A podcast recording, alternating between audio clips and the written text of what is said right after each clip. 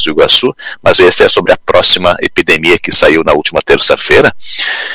Posso dar início, uh, Luana? Então eu começo assim que a, a seca é o risco de ser a próxima pandemia se os países não tomarem medidas urgentes com a água e com a terra.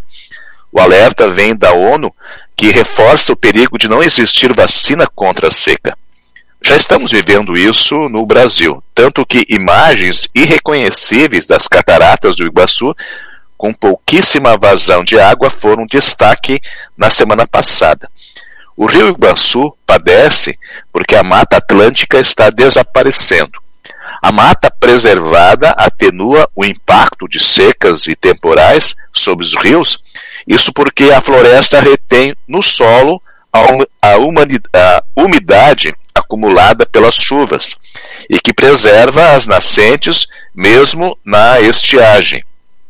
Mas quando as lavouras e pastagens tomam negligentemente o lugar das árvores, o solo deixa de reter a umidade e nas estiagens as nascentes têm menos água e até morrem.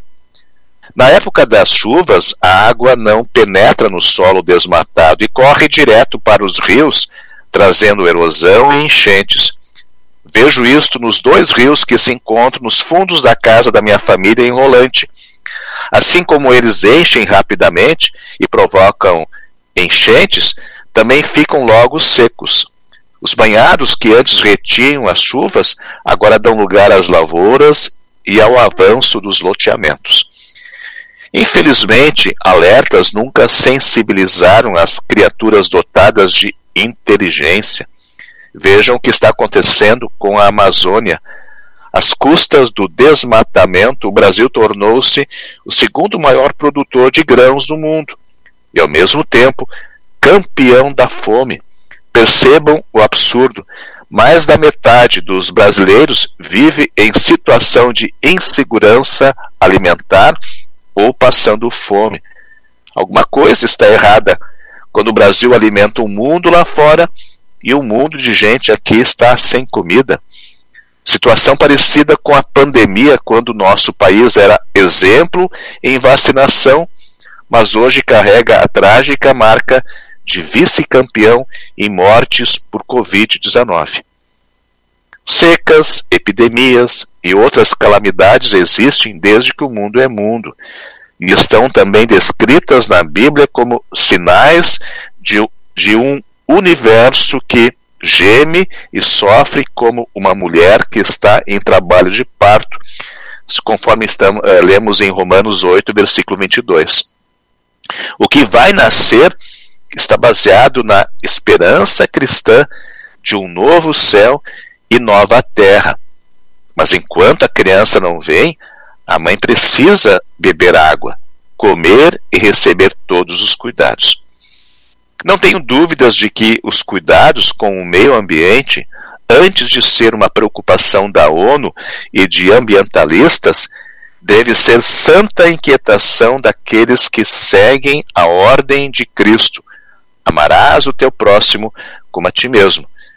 O mandamento não matarás vai muito além de uma regra divina que proíbe tirar a vida do próximo. É prática concreta do amor ao próximo e que diz respeito também à preservação do meio ambiente onde o próximo vive.